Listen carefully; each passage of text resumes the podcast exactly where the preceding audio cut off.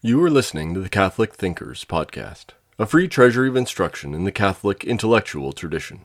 If you enjoy this lecture, please visit us at catholicthinkers.org forward slash donate.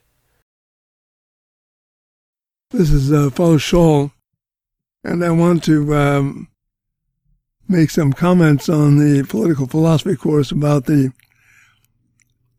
dialogue, the Phaedo of uh, Plato. This is the longest and uh, the last uh, dialogue on the death of so- uh, on the actual death of Socrates. It has the day of his death and his actual death. so the Phaedo is the longest of the four dialogues on the death of Socrates, which are the Euthyphro, the Apology, the Crito, and the Phaedo. It is the third of the uh, of the trials of Socrates. Uh, that is the first one before the um, the jury, the second one before uh, Crito, and then the third one before the potential philosophers in the Phaedo. It also concludes famously with the actual death scene of Socrates, where he drinks the hemlock and dies. Hence, it ends the account that Plato has uh, presented. Almost all of the writings of Plato are about the death of Socrates. Why did it happen? Who is responsible? Uh, will it happen always again? Can a philosopher live in the city? I have noted over the years how often students miss the uh, most powerful passages in Plato. So here, what I'm going to do is uh, encourage you to read this long dialogue carefully, uh, and I want to uh, make some comments on uh, some of the individual passage. Uh, the dialogue basically uh, is the last day of Socrates, the day the vote returns, the scene in the jail where his friends are there, his wife is, is there, and his goodbye then the uh, whole long central part is about the reason why Socrates is not uh, anxious or not angry at his death.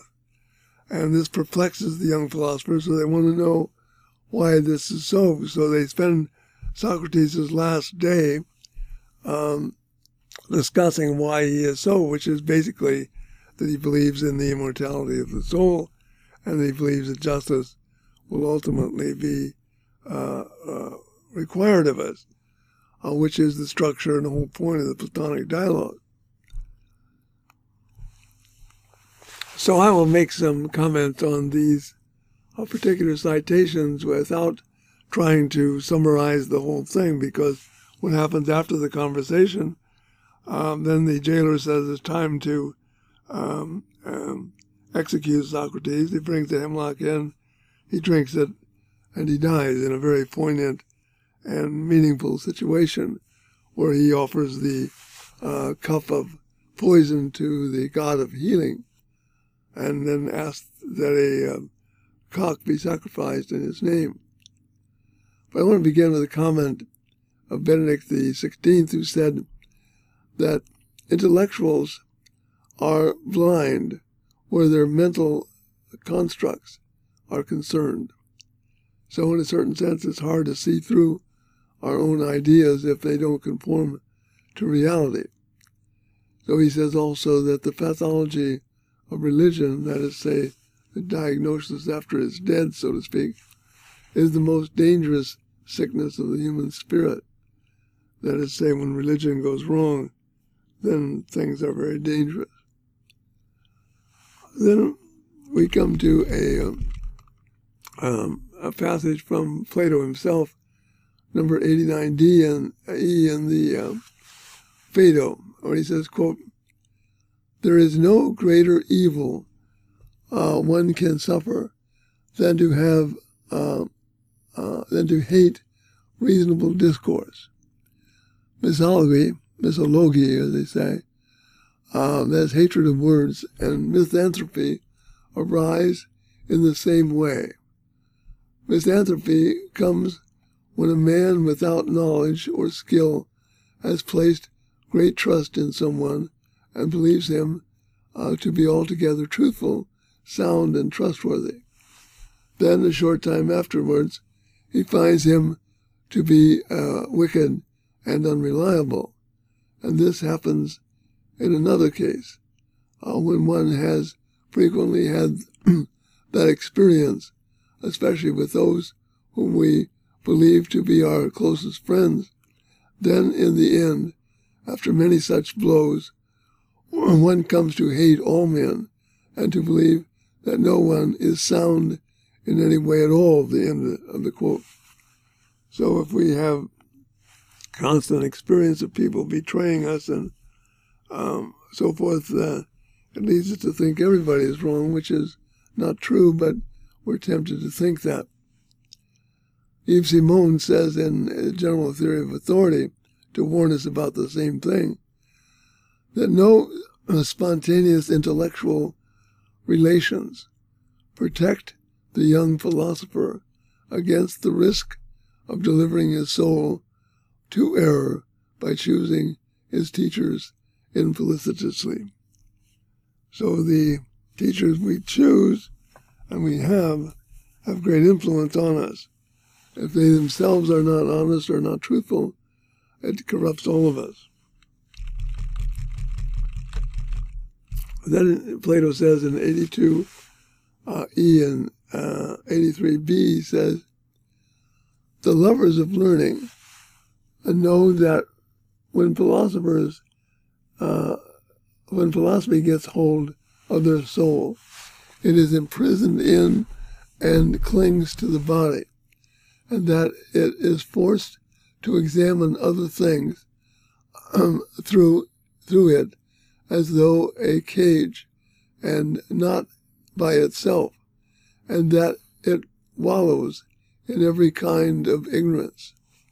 Philosophy sees that the worst features of this imprisonment is that it is due to desires, so that the prisoner himself is contributing to his uh, to his own incarceration most of all. As I say, the lovers of learning know that philosophy gets hold of their soul when it is in that state, then uh, gently encourages it and tries to free it by showing them that investigation through the eyes through the eyes is full of deceit, as is that through the ears and other senses. Philosophy then persuades the soul to withdraw from these senses insofar as it is not compatible to use them and bids the soul to gather itself together by itself, to trust only itself and whatever reality existing by itself, the soul by itself understands, and not to consider as true whatever it examines by other means. For this is different in different circumstances, and is sensible and visible, whereas what the soul itself sees is intelligible and invisible. The end of the quotation. So he says that the thing that can imprison us most are kind of false images or desires uh, that we have, and we do not examine them uh, by virtue of some uh, reference to what is true. Then he says in 90c, he says, You know how those in particular who spend their time studying contradictions in the end believe themselves to have become very wise, and that they alone have understood that there is no soundness or reliability in any object and in any argument, but that all that exists simply fluctuates up and down as if it were the uh, Euripus, and all, and, and does not remain in the same place for any time at all. The end of the quote. So the point is that uh, if people are just in it to kind of win an argument and contradict this and contradict that, which is a temptation to do, they end up by being skeptics and that there is no truth and that uh, they find no intelligibility in anything uh, because all they do is question everything and do not listen to argument. then he says in 90D, it would be pitiable, Phaedo, he said, when there is a true and reliable argument and one that can be understood, if a man who has dealt with such arguments as appear at one time true and at another time untrue, should not blame himself or his own lack of skill, but because of his distress, in the end, uh, gladly shift the blame away from himself to the arguments and spends the rest of his life hating and uh, reviling uh, reasonable discussions, and so be deprived of truth and knowledge of reality. The end of the quote. A very powerful statement, a very powerful com- uh, observation. So that uh, um, uh, that arguments can be understood, and that uh, to think that they can't without doing the work that it takes to understand them leaves us in a kind of um, again a kind of skepticism and they uh, blame somebody else but themselves instead of their own lack of knowledge or insight.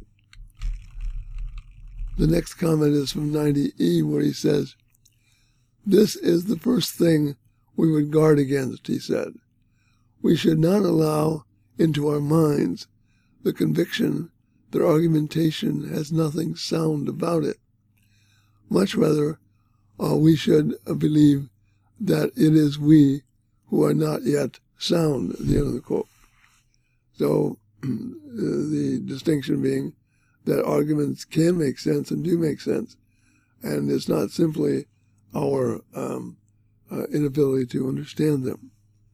In 91a, he says, the uneducated, when they engage in argument about anything, give no thought to the truth about the subject of discussion but are only eager that those present will accept the position they have set forth. So the people are only interested in their own arguments and not in the truth as such. And he says in 91c, If you will take my advice, you will give but little thought to Socrates, but much more to the truth. The end of the quote. A great quote. So Socrates makes good arguments, he's eloquent, uh, he makes good sense, but he's only valuable unless he is speaking the truth. And so you can have a very eloquent and elegant kind of an argument, which is not true. And that's what you have to warn yourself against. In 96a, he says, When I was a young man, I was wonderfully keen on the wisdom which they called natural science but I thought it splendid to know the causes of everything, why it comes to be, and why it perishes, and why it exists, the end of the quote. So he says, as a young man, he was concerned about the natural sciences, and he wanted to figure out the meaning of things. And of course, he says that uh, when he kind of had to give up on that later, he switches to the study of man, to ethics, to see what is the right order of man. So the right order of the universe, the right order of man, the right order of God, these are the three main topics of philosophy. And he says next in uh, 97 B and E in a, in a famous passage, he says, um, I do not any longer persuade myself that I know why a unit or anything else uh, comes to be or perishes or exists by the old method of investigation, and I do not accept it. But I have confused uh, a confused method of my own. One day I heard someone, this is great, I heard someone reading, as he said, from the book of Anaxagoras, saying that it is mind that directs uh, and is the cause of everything. I was delighted uh, with this cause, and it seemed to me uh, good in a way, that mind should be the cause of all. I thought that if this were so, the directing mind would direct everything and arrange each thing in its own way that was best. If then one wished to know the cause of each thing, why it comes to be, or perishes, or exists, one had to find out uh, what was the best way for it to be, or to be acted upon, or to act. On these premises, uh, then it befitted a man to investigate only about this and other things, uh, which is uh, uh, what is better. The same man must inevitably also know what is worse, for that is part of the same knowledge. As I reflected on this subject, I was glad to think that I had found in Anaxagoras a teacher uh, about the cause of things after my own heart, and that he would tell me first whether the earth is flat or round, and then would explain why he saw why it is so of necessity, a saying which is better, and that it was better to be so. The end of the quote. Socrates then continues then with a uh, uh, uh, disappointment with Anaxagoras. So the wonderful part about this thing is that he understood that there is an objective order in the universe, a mind, and not just a chaos, um, and that this uh, uh, uh, mind was the source of the order of things, and uh, that this is what we were looking for, and not just um, uh, a bunch of facts. Bunch of, but we're looking for the reason for them, and that there was a reason, and the reason why there was a reason was that there was a mind which is the cause or order of the universe. He says in 99b, imagine not being able to distinguish the real cause from that without which the cause would not be able to act as a cause. So there you have a thing which is the cause of a thing, and you also have so. Let's suppose you take a baseball pitcher. A baseball pitcher is a is the cause, the baseball pitcher is the cause of the throwing the baseball. But let's suppose he doesn't have an arm. Uh, well, then he doesn't have that which is necessary to be what he is. So the arm by itself cannot throw it. It's only the, um, the man with the arm that can throw it. And he says in 99e, he says, a similar thought crossed my mind, and I feared that my soul would be altogether blinded if I looked at things with my eyes and tried to grasp them with each of my senses. So I thought I must take refuge in discussion and investigate the truth of things by means of words. So by means of argument, the quote, by means of argument. Uh, and so therefore you can be blinded by simply seeing things or hearing things without trying to understand them. And so you have to have refuge, a refuge for a discussion about what is it that we're seeing. So he says in 100E, 100C, uh, I mean, for I think that if there is anything beautiful besides the beautiful itself, it is beautiful for no other reason than that it shares in the beautiful, in that beautiful. And I say so that this is true with everything, end of the quote. So if a thing is beautiful, it must mean, in some sense, what its cause is beautiful. A thing can't be beautiful in a certain sense, ordered, uh, parts proportion, uh, without having some source in what is itself beautiful. He says in 100 C and D, he says, It is right to think then, gentlemen, that if the soul is immortal, it requires our care, not only for the time we call our life, but for the sake of all time.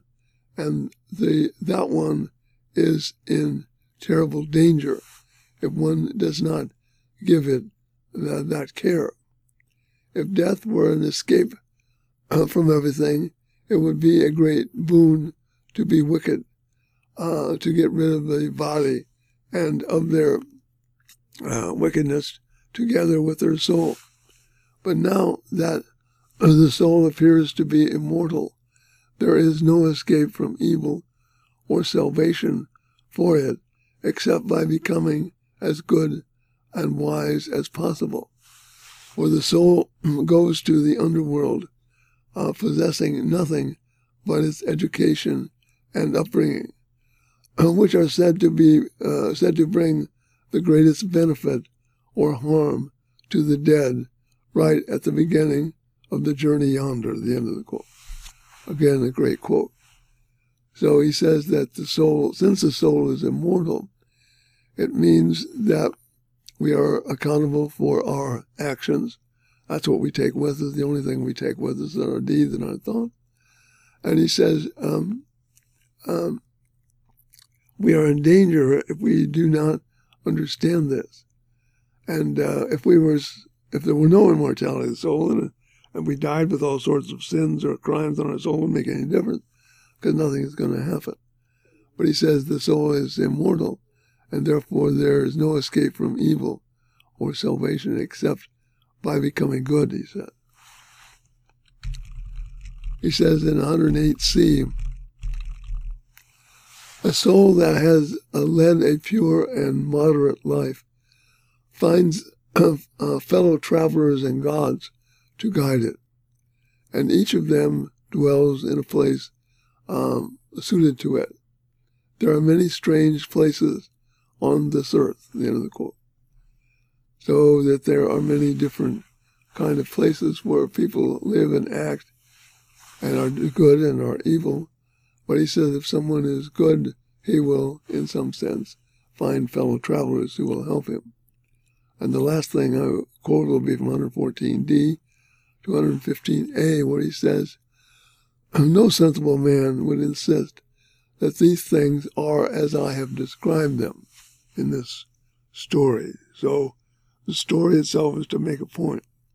He said, But I think it fitting for a man to risk the belief, for the risk is a noble one, that this or something like this is true about our souls and their dwelling places.